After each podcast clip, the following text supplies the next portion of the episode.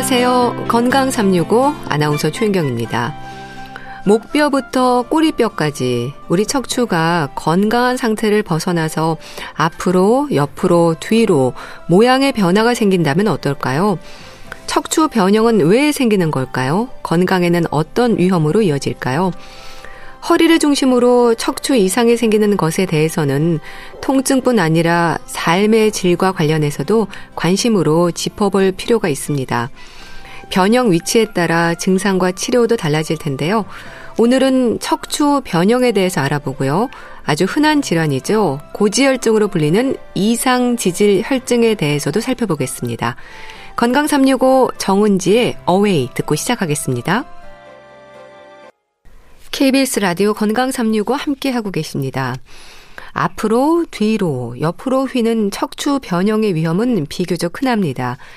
척추의 휘어짐이 비정상적으로 바뀔 때 척추 변형으로 얘기가 되는데요. 목뼈, 등뼈, 허리, 엉치, 코리, 꼬리뼈까지 건강한 척추는 어떤 모습을 하고 있을까요? 척추 모양이 변하면 우리 건강에는 어떤 위험으로 이어질까요? 고려대 구로병원 정형외과 서승호 교수와 함께 합니다. 안녕하세요, 교수님. 안녕하세요. 척추를 앞에서 봤을 때, 옆에서 봤을 때 가장 건강한 모양이랄까요? 어떤 모습인가요? 어, 척추를 앞에서 봤을 때는요, 그냥 일자로 곧은 모양이고요. 예. 이제 옆에서 봤을 때는 S자 모양이라고 하는데요.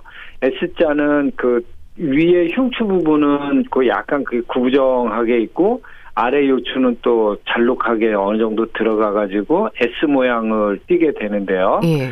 그래서 이제 곧 봤을 때 S 모양이 있으면은 허리가 이제 잘 우리 젊으신 분들 보면은 S 모양이 나오잖아요. 근데 이제 음. 연세 있으시면 허리가 이제 펑퍼짐하게 되고 그게 이제 나이 들면서 S자 모양을 잃어버리게 되거든요. 예.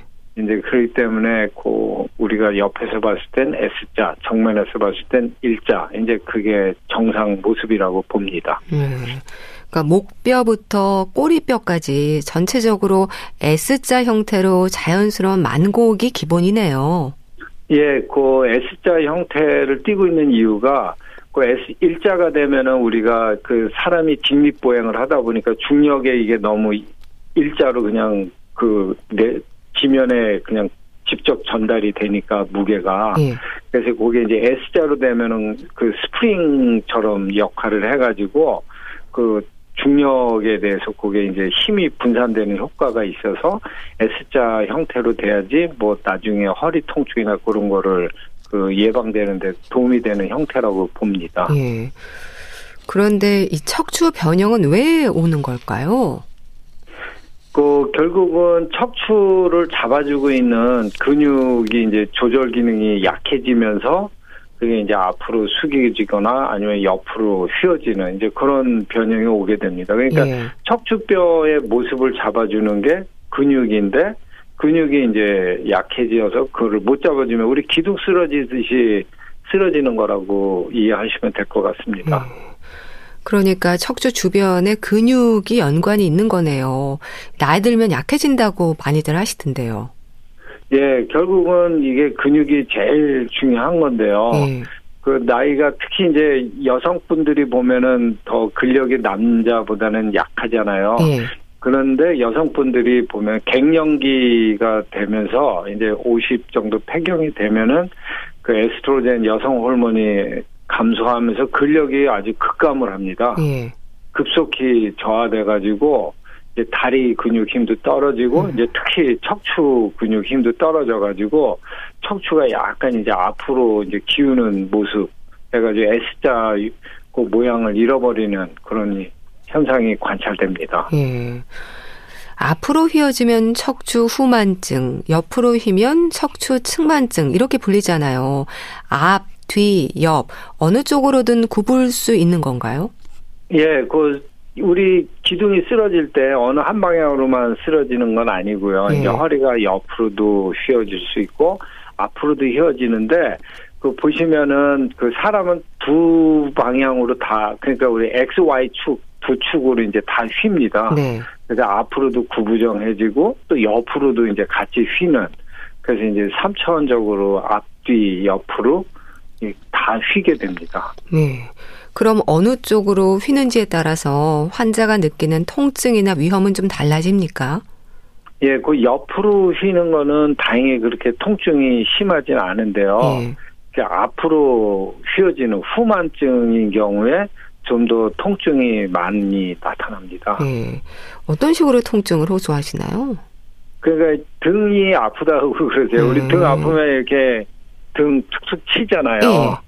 그래서 이제 그 앞으로 이렇게 휘어지게 되면은 그 근육 같은 게 당겨지고 음. 근육이 계속 일을 해야 되거든요. 몸이 이제 앞으로 숙여지니까 근육이 허리를 세우려고 계속 이제 힘을 근육은 음. 약한데 음. 근육이 계속 일을 하면서 힘을 주다 보니까 이제 근육이 피곤한 거예요. 우리 그 오래 걸고 나면은 다리 근육 이제 아프잖아요. 네.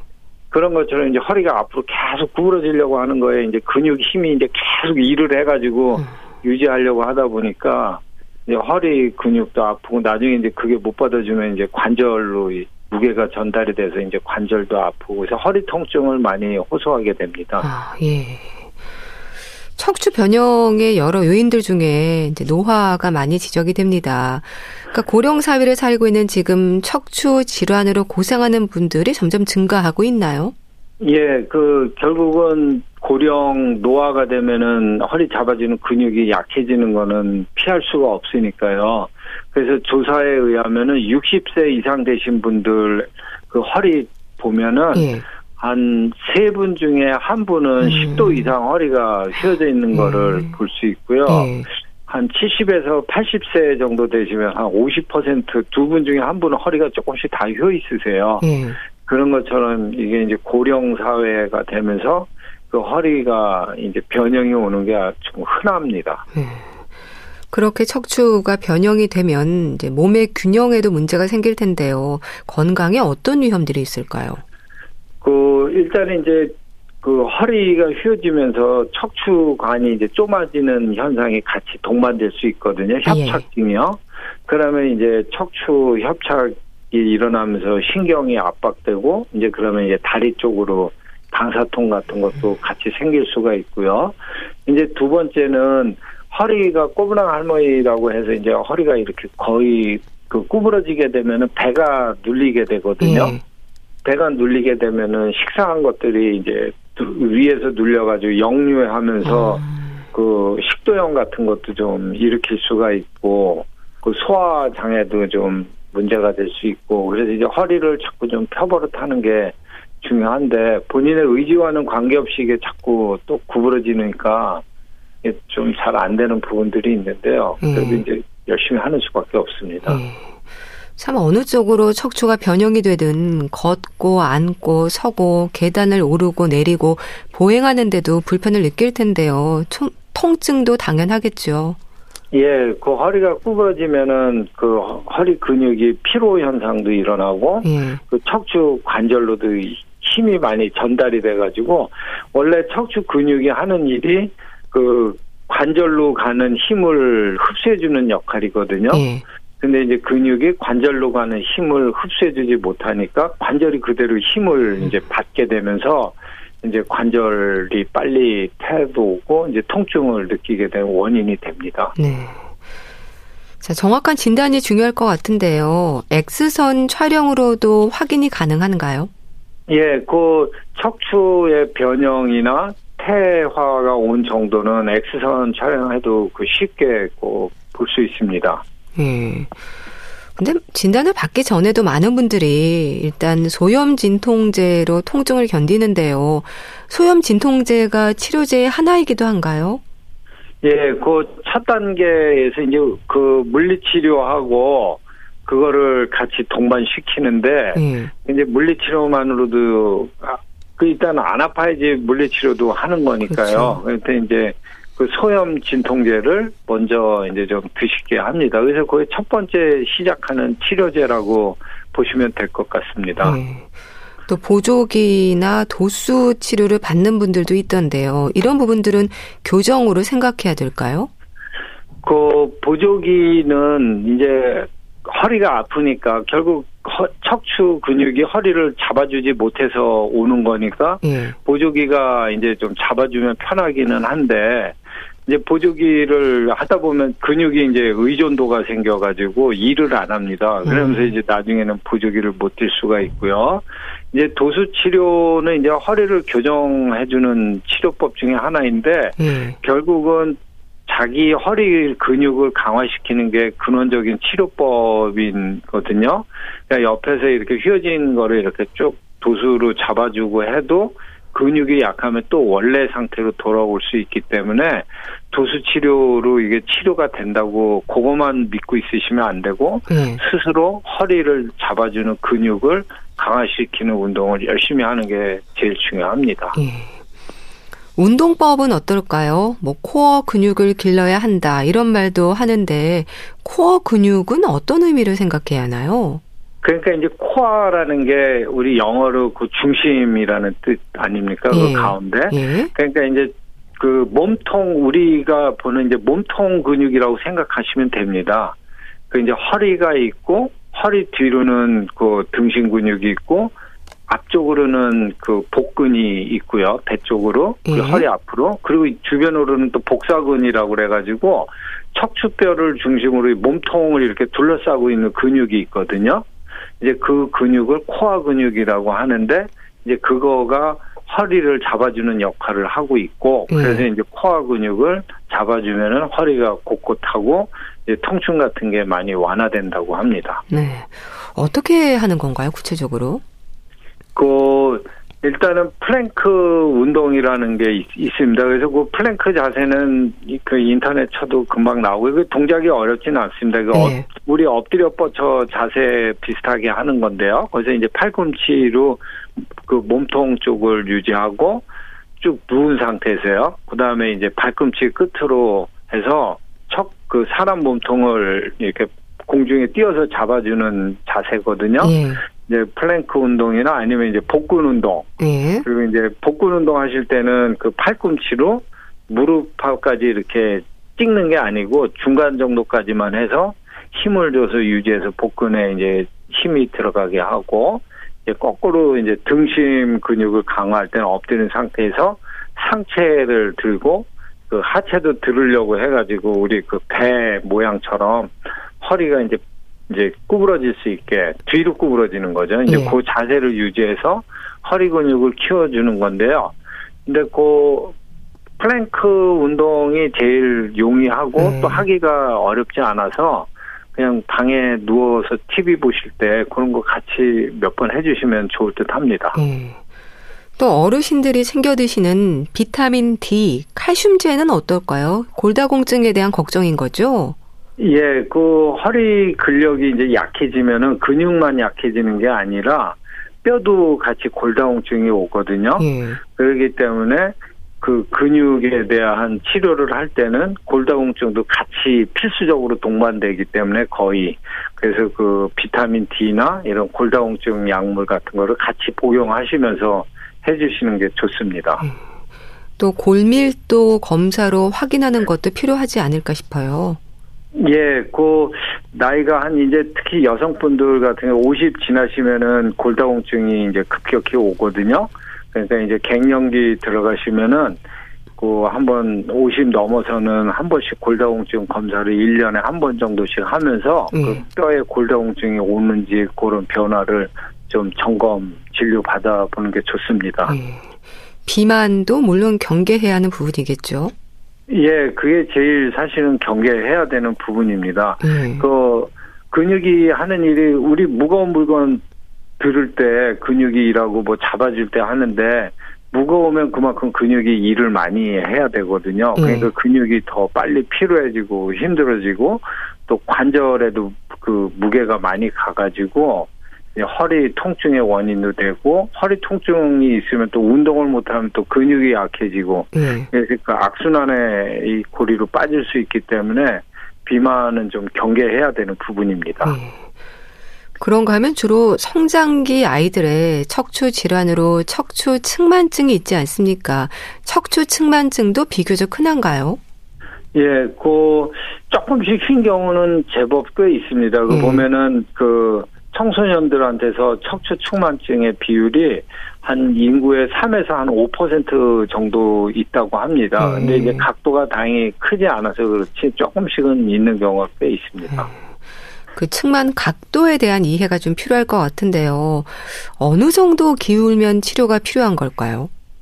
대부분은 이제 우리가 10도까지는 정상으로 보거든요. 사람이 네. 완전 대칭이 아니고 조금의 비대칭이 있기 때문에 10도까지는 정상으로 보고요. 네. 이제 10도 이상이 되면은 이제 측만증으로 보고 이제 성장기 아동 같은 경우에는 한 20도 미만인 경우에는 그냥 체조나 스트레칭 운동하면서 보고요. 20도 이상이 이제 휘게 되면 성장기에는 이게 같이 성장하면서 휠 염려가 있기 때문에 한 20도가 넘으면은 이제 보조기 같은 것도 고려합니다. 네. 그러면 몇 도 이상이 되면 눈으로 보기에도 얼른 알 수 있는 건가요? 한 30도 요 정도 되면은 이제 한 20도 정도 휘어도요. 네. 그 등을 앞으로 구부려서 우리 수영 그 선수들 다이빙 입수하는 네. 자세처럼 구부리면은 등이 높낮이가 차이가 음. 나는 걸 볼 수가 있거든요. 네. 그래서 한 20도 정도가 되면 이제 등 좌우 높이가 차이가 나는 걸로 발견할 수 있습니다. 네. 그럼 그 휘어지는 각도의 정도에 따라서 통증이 좀 달라지나요?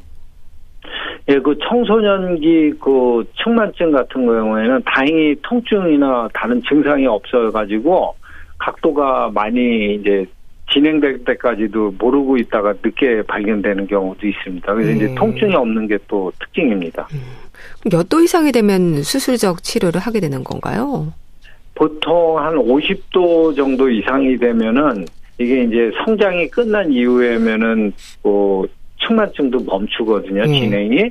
근데 50도 이상이 되면은 그 측만증이 성장돼서 끝난 다음에도 조금씩 진행을 합니다. 음. 이게 무너져 내릴 수 있기 때문에 한 50도 이상이 되면 이제 수술로 음. 더 이상 무너지지 못하게 그 교정해서 잡아주는 수술을 합니다. 음. 수술을 하면 건강한 척추 상태로 돌아오는 건가요? 예, 그 바로 펴가지고 이제 교정을 해주니까 이제 다시 건강한 척추 상태로 돌아옵니다. 음. 그럼 40도 미만의 측만증의 경우에는 어떤 방법으로 치료를 하나요? 치료하지 않아도 되는 건가요? 그, 한 20도 이상인 경우면서 이제 측만증이 나빠지면은 보조기를 채우고요. 네.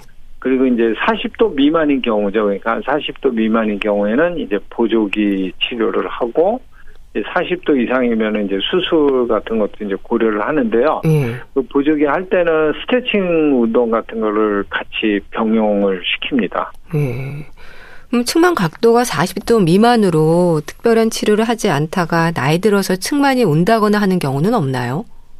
예, 그래도 아무래도 이제 한 3, 40도 휘어 있으면은 이제 나 성인이 돼서 특히 이제 50, 60 되면은 이제 허리 잡아주는 힘이 약해지면서 이 중력 때문에 조금씩 무너져 내릴 수가 있거든요. 음. 그렇기 때문에 이제 측만증이 한 뭐 4, 50도 이렇게 있는 분들은 좀 주기적으로 뭐 1년이나 2년에 한 번씩 엑스레이를 찍어서 허리가 더 무너지는지 진행하는지 그런 걸 좀 관리해 주시는 게 좋습니다. 네.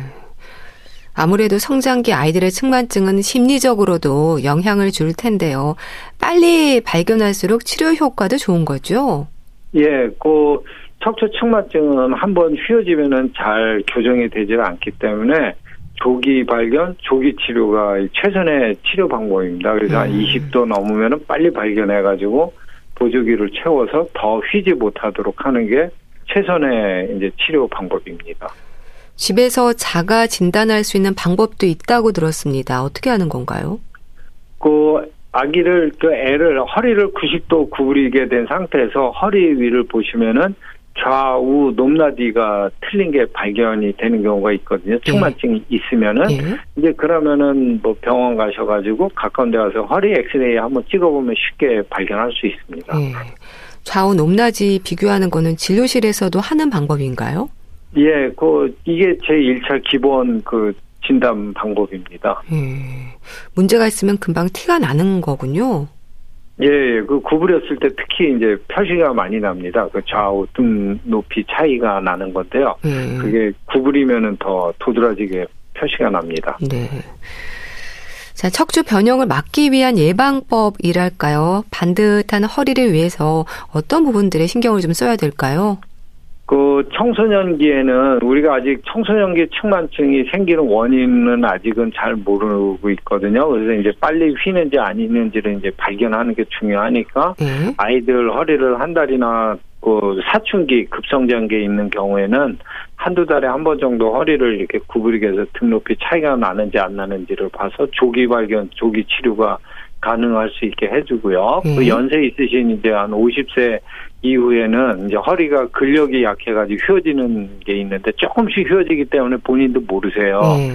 그러니까 한 50 넘으시면 한 번, 2, 3년에 한 번 정도 병원 가셔가지고 허리 엑스레이를 찍어가지고 더 휘는지 아니는지를 한번 이제 그 상태를 점검 받으시고 예방적으로는 이제 허리 근육 강화해주는 스트레칭 운동을 계속 끊임없이 열심히 해주시는 게 제일 중요합니다. 네, 알겠습니다. 자, 오늘은 앞으로 뒤로 옆으로 휘는 척추 변형의 위험에 대해서 짚어봤는데요. 고려대 구로병원 정형외과 서승호 교수와 함께 했습니다. 감사합니다. 감사합니다.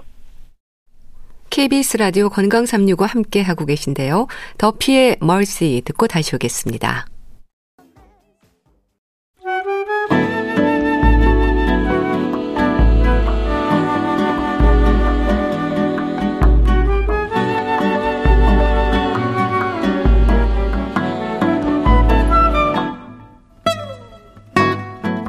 건강한 하루의 시작. KBS 라디오 건강 365. 최윤경 아나운서의 진행입니다.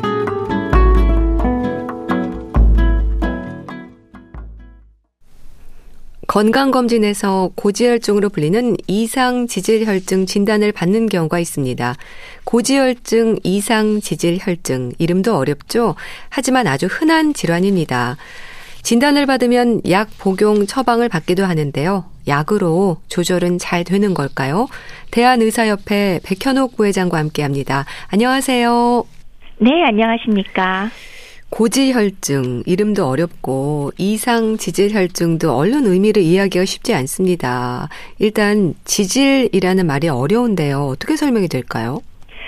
지질이라는 게 결국 기름기, 지방이란 뜻이 되겠죠. 예. 그래서 고지혈증이라고 하는 것은 혈청에서의 지방량이 필요 이상으로 높아진 상태를 의미하게 됩니다.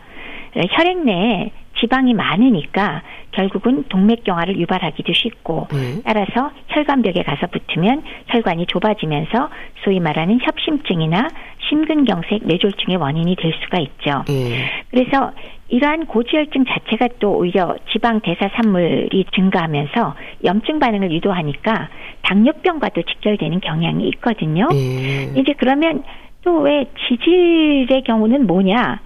네. 지질은 그 생물체 안에 존재하는 조금 더 넓은 범위의 유기화합물을 의미하는데요. 네. 여기에는 뭐 다양한 것들이 들어갑니다. 뭐 지방, 스테로이드, glyceride, 인지질, 뭐 지용성 음. 비타민 이런 것들을 다 포함하는 용어가 되겠고요. 네. 우리가 말하는 고지혈증의 지방 성분은 주로 지방 세포에 저장되어서 에너지 저장과 역할을 하는 그런 성분이 되겠습니다. 네. 근데 왜 요새는 소위 말해서 이상 지질 혈증이란 말을 많이 하느냐? 네. 지방 성분을 보통 좀 나누거든요. 총 콜레스테롤, 그다음에 나쁘다고 알려진 LDL 콜레스테롤, 중성 지방, HDL 콜레스테롤 네. 이렇게 나누는데 문제가 되는 고지혈증의 성분 중에 사실은 콜레스테롤, 중성지방, LDL은 높아지지만 예. HDL 콜레스테롤이 낮아지니까 어떤 건 높고 어떤 건 낮죠? 그러니까 정확하게 표현한다면 그냥 고지혈증이라고 하기보다는 음. 이상 지질 혈증이 더 적합한 용어다라고 말씀을 드릴 수가 네. 있겠습니다. 그러니까 이제 피 속에 기름이 많다는 건데요. 이런 일은 왜 생기나요? 또 유전적인 요인도 지적이 되던데 그렇습니까? 맞습니다. 유전적 요인 물론 있습니다. 그리고 나이가 들수록 올라가는 경향도 있고요.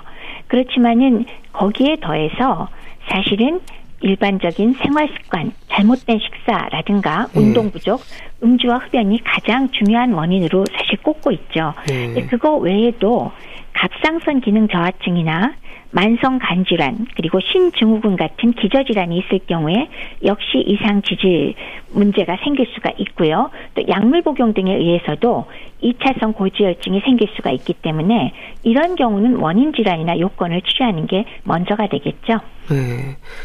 근데 이상 지질 혈증에 대한 진단을 받은 분들 중에요. 어, 나는 육식도 즐기지 않는데 왜 그럴까 생각하기도 하거든요. 식습관도 연관이 있을까요? 전체적으로 식사 습관은 물론 영향이 있습니다. 그렇지만 우리가 왜 보통 콜레스테롤 높다 그러면 예, 콜레스테롤 함량이 높은 그런 고기, 예. 계란 노른자, 예. 그다음에 내장류, 오징어, 장어 이런 거 절대 먹으면 안 돼. 라고도 얘기를 많이 듣거든요. 예. 예. 진짜 그럴까 좀 궁금하잖아요. 네. 실제로는 이런 계란 노른자나 내장이나 오징어, 장어 같은 건 혈청 콜레스테롤 농도에 그다지 영향을 주지는 않는 것으로 밝혀졌습니다. 음. 그러나 육류, 빨간 고기에 많이 들어있는 포화지방을 다량 섭취할 때는 그것 자체가 혈관 질환과 관련된 문제를 유발할 가능성이 높기 때문에 고기를 매우 많이 먹는 것은 절제하라고 할 수 있지만은 이러한 계란 노른자라든지 내장, 오징어, 장어 같은 것들은 사실은 그다지 관계가 많지 않습니다. 네. 그러면 도대체 식구 식습관 중에서 뭘 조정하라 하는 거냐? 이런 의문이 생기잖아요. 그렇죠. 그래서 그냥 간단히 요약을 해본다면 건강 체중을 유지할 수 있는 정도로 식사, 식사량을 조정하시고 기름진 음식이나 정제된 당질 섭취는 제한하라. 그리고 두 번째는 알코올을 절제하라. 세 번째는 항산화제가 풍부한 채소류를 충분히 섭취하라. 예. 요거 정도는 지켜주시면 좋죠. 예. 그리고 더불어서 비만 또 당뇨병도 이상 지질 혈증의 위험을 높이는 요인으로 알고 있습니다. 왜 그런 건가요? 비만과 당뇨병의 경우에 안 그래도 대사 이상이 있기 때문에 혈관벽에 손상을 입힐 수가 있습니다. 고혈당이. 네. 근데 그럴 뿐더러 또한 비만이라는 요건 자체가 고지혈증을 유발할 가능성이 굉장히 높게 되죠. 즉 비만 자체가 중성 지방을 많이 증가시키고 결국은 콜레스테롤 수치도 같이 올라가는 경우가 많으니까요. 예. 근데 또 비만은 당뇨병 발생하고 또 관련이 크죠. 음. 그래서 실제로 검사를 해보면 예. 당뇨병 환자 10명 중에 80%인 8명 정도는 이상 지질 혈증을 동반하고 있고 어 그렇지만은 이것을 알고 제대로 치료하는 경우가 20, 30%밖에 되지 않는다고 합니다. 그래서 당뇨병 자체가 원래 합병증이 문제잖아요. 네. 그리고 그 합병증은 혈관 합병증인데 당뇨병에다가 고지혈증, 고콜레스테롤증이 동반이 되면 당연히 동맥경화가 심화되면서 협심증, 심근경색증 그리고 뇌경색의 위험도를 굉장히 높이게 됩니다. 예. 일단 이상 지질 혈증의 원인으로 지적이 되는 부분들이 다양하네요. 그렇죠. 제일 먼저 말씀드렸던 유전적인 요인 음. 그리고 나이 들어가는 거 노화 이런 것도 있지만은 생활 습관과 연관된 비만, 당뇨병 그리고 식생활 운동을 하지 않는 것, 음주 등 이런 문제들이 있고요. 네. 또 하나는 직접적인 질환으로 갑상선 기능 저하나 만성 간질환, 신증후군이나 약물 같은 것들도 원인이 되니까 정말 원인 요소가 매우 많습니다. 네. 근데 이상 지질 혈증도 자체로는 증상이 없다고 들었습니다. 맞습니다. 가족력으로 왜 가족성 고콜레스테롤 혈증이나 고중성 지방 혈증 같이 유전적 소인이 굉장히 심해서 어릴 때부터 문제가 될 때는 황색종이라든지 왜 노르스름하게 우리 피부나 이런데 여기저기 생기는 거 있거든요. 음. 간이 커지거나 신장 비대가 동반될 수 있지만은 음. 일반적인 이상 지혈증 자체로는 증상이 거의 없고 우연히 아니면 건강검진에서 혈액검사에서 발견되곤 하는 게 많죠. 예. 그러니까 건강검진에서 우연히 알게 되는 경우가 많다고 하셨는데 혈액검사로 이거를 알게 되는 건가요? 그렇죠. 우리 얼굴만 쳐다보고 혈청의 지질 농도를 알 수는 없으니까요. 혈액검사를 해 주셔야 혈청의 중성지방이나 예. 콜레스테롤 종류에 따라서 농도를 알 수가 있으니까. 어, 피 검사 해봐야겠다는 네. 거 중요합니다. 아, 간단하게 알 수 있네요. 그렇죠. 검사 자체는 사실 상당히 간단하고요. 또 실제로 우리나라에서 정기적으로 국가에서 해주는 건강 검진에 이 콜레스테롤과 중성지방 수치를 다 검사를 해주거든요. 예. 그렇기 때문에 하라고 할 때 제대로 검사만 하셔도 예. 되게 적절한 시점에 다 찾을 수가 있습니다. 그렇다면 이상 지질 혈증의 위험으로 지적이 되는 수치가 어떻게 됩니까? 경계선에 있는 경우도 많을 텐데요. 맞습니다. 아까 잠깐 말씀드렸지만 우리가 보통 이상 지질 혈증으로 꼽을 때 네 가지 종류를 측정을 하죠. 네. 그래서 총 콜레스테롤 양이 있고요. 그다음에 중성 지방이 있고요. 그리고 나쁜 콜레스테롤로 알려진 어, 저밀도 콜레스테롤, 어, LDL 콜레스테롤이 있고 또 좋은 콜레스테롤로 알려진 HDL 콜레스테롤 네 가지가 있습니다. 네. 그러면 각각의 경계선 수치는 어떻게 되느냐? 총 콜레스테롤 수치가 200 미만이면 정상, 음. 240 이상은 높다고 하고 그 중간인 200에서 239는 경계치라고 합니다. 음. 중성 지방은 150 미만이 정상이고요. 200에서 499까지는 높다. 그리고 500 이상 올라가는 경우가 있거든요. 매우 높은 단계라고 얘기를 하고 있습니다. 음. 그러면 150에서 199 사이가 경계치가 되겠죠. 또 나쁜 콜레스테롤로 알려진 LDL 콜레스테롤은 130 미만이면 정상, 예. 그리고 130에서 159는 경계 범위고, 음.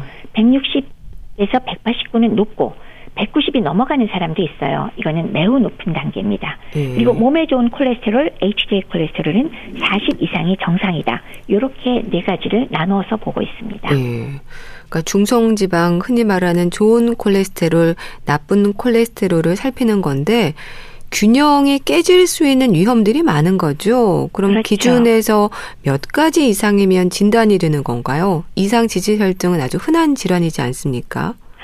일반적인 기준을 말씀드리면 방금 말씀드린 네 가지 중에 한 가지만 있어도 이상 소견이 있어도 이상 지질 혈증이라고 할 수 있습니다. 음. 보통 일반적인 기준으로는 총 콜레스테롤 200 이상, 중성 지방 200 이상, 그다음에 LDL 콜레스테롤 130 이상, 그리고 좋은 콜레스테롤인 HDL 콜레스테롤 40 미만 이 중에 하나만 있어도 우리는 이상 지질 혈증이라고 부릅니다. 예. 그럼 이상 지질 혈증에 대한 진단을 받으면 약물 처방이 내려지기도 하잖아요. 그 기준은 뭔가요?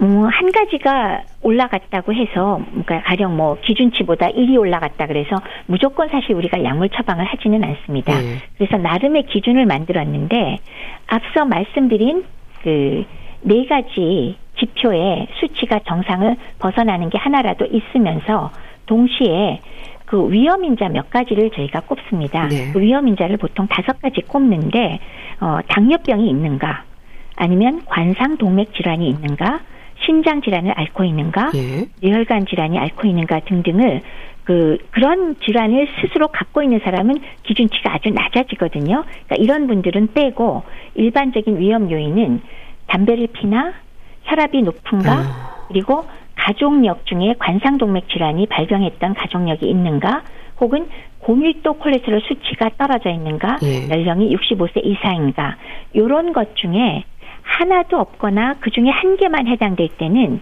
LDL 콜레스테롤 나쁜 콜레스테롤이죠. 이게 160 이상일 때 비로소 약물 치료를 권고하고요. 이 중에 두 개 이상이 해당될 때는 LDL 콜레스테롤이 130만 넘어가도 약물 치료를 시작할 것을 권고를 해드립니다. 예. 그럼 초기에는 뭐 식습관이라든지 생활 습관을 살피는 것으로도 수치를 좀 회복할 수 있을까요? 물론 우리가 그게 필요한 사안이니까 건강을 지키기 위해서 일단 권장은 합니다. 네. 그리고 또 환자분들 스스로 약 복용을 원하지 않고 음, 네. 생활 습관 조절을 해보겠다. 하고 네. 원하시면 우리가 시도는 하는데 사실은 그리 성공적이진 않습니다. 음. 아주 현저하게 뭐 10kg 이상 체중 감량을 하는 경우에는 어느 정도 저하되는 걸 제가 보기는 하지만 네. 대부분은 방금 말씀드린 기준에 해당되는 분들은 결국 약물 치료를 하게 되는 경우가 더 많죠. 음, 그러니까 말씀하셨듯이 약물 처방을 받고도 생활 습관으로 개선할 수 있다는 생각에 식습관이나 운동으로 노력하는 분들도 있는데요. 이렇게 약 처방을 권유받은 상태라는 건 생활 습관만으로는 안 된다는 그런 얘기일까요? 정확한 말씀 해 주셨습니다.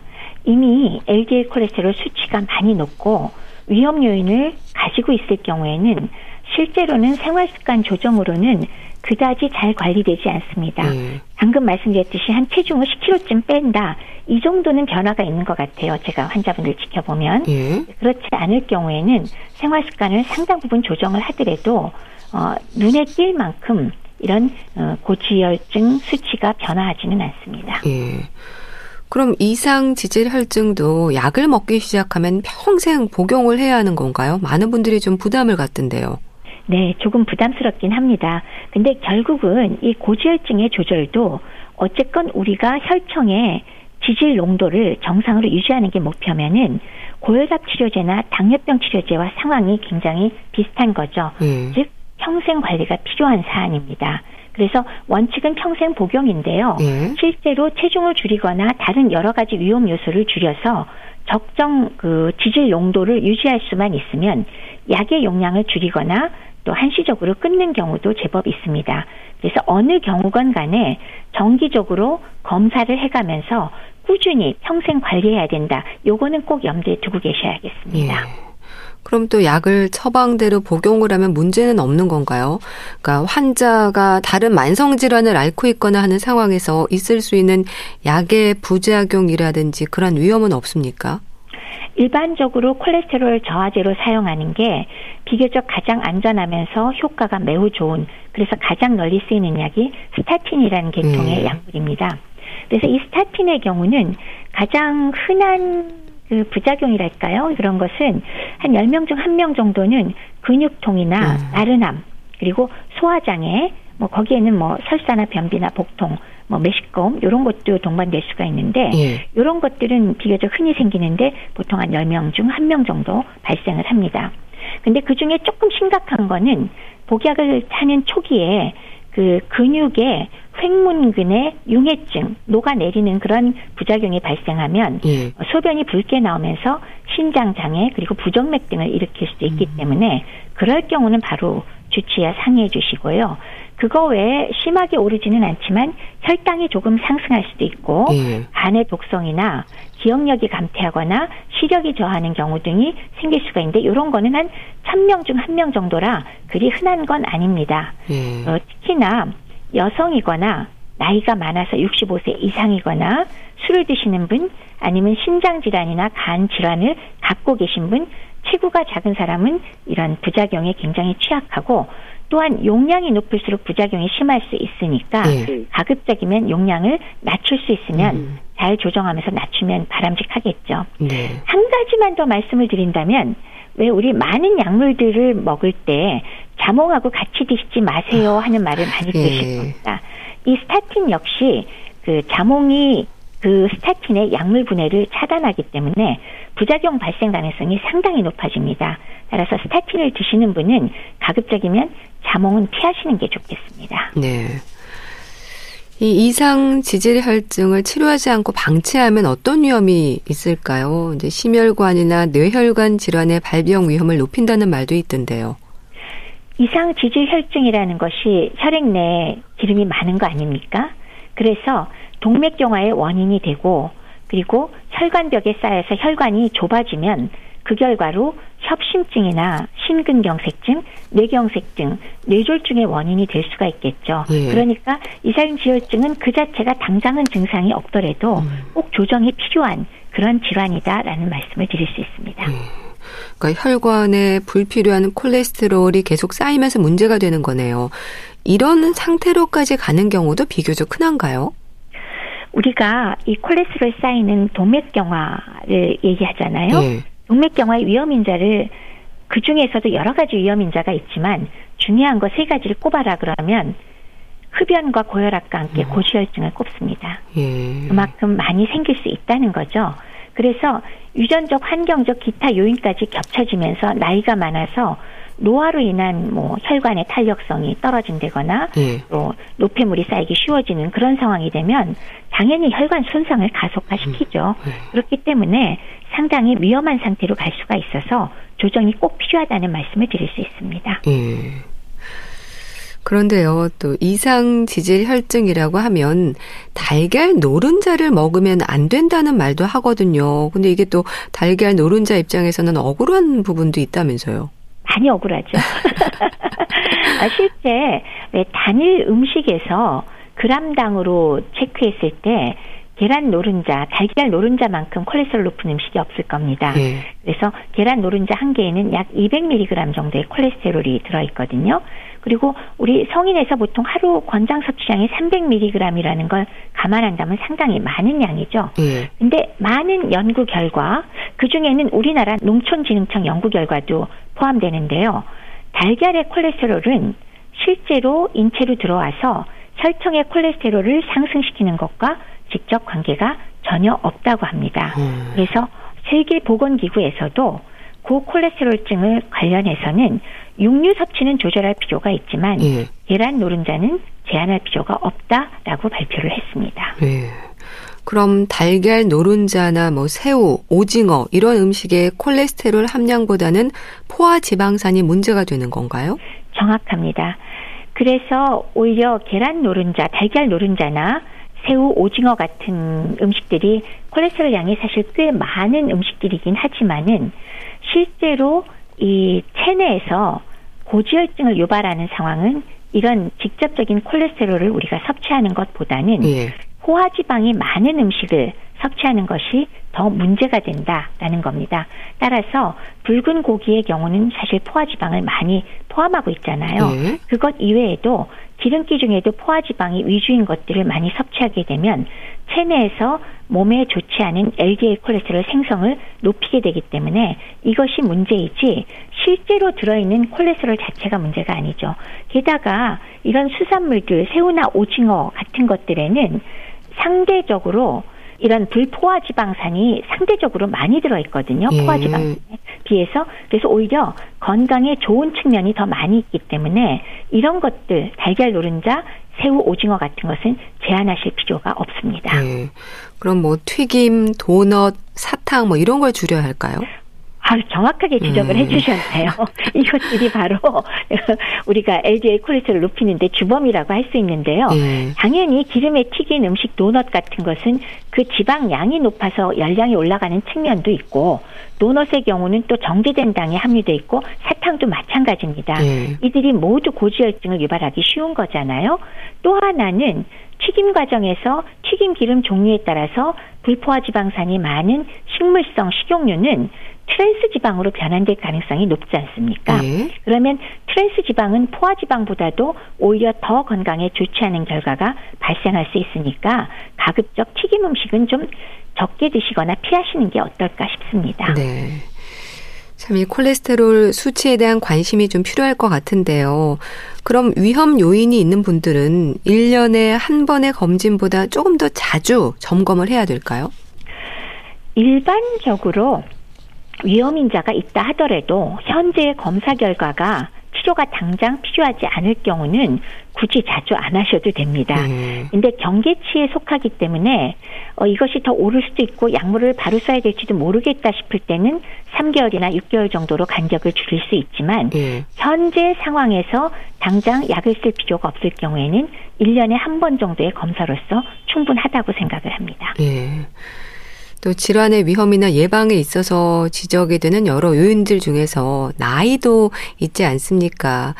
이상 지질 혈증 역시 노화로 인한 위험도 있을 텐데요. 어떻게 좀 신경을 써야 될까요? 그렇죠. 나이가 들면 노화로 인해서 혈관이 탄력성을 잃잖아요. 네. 그래서 노폐물이 쌓이는 경향이 있고 그래서 혈관이 좁아지는 경향성이 생깁니다.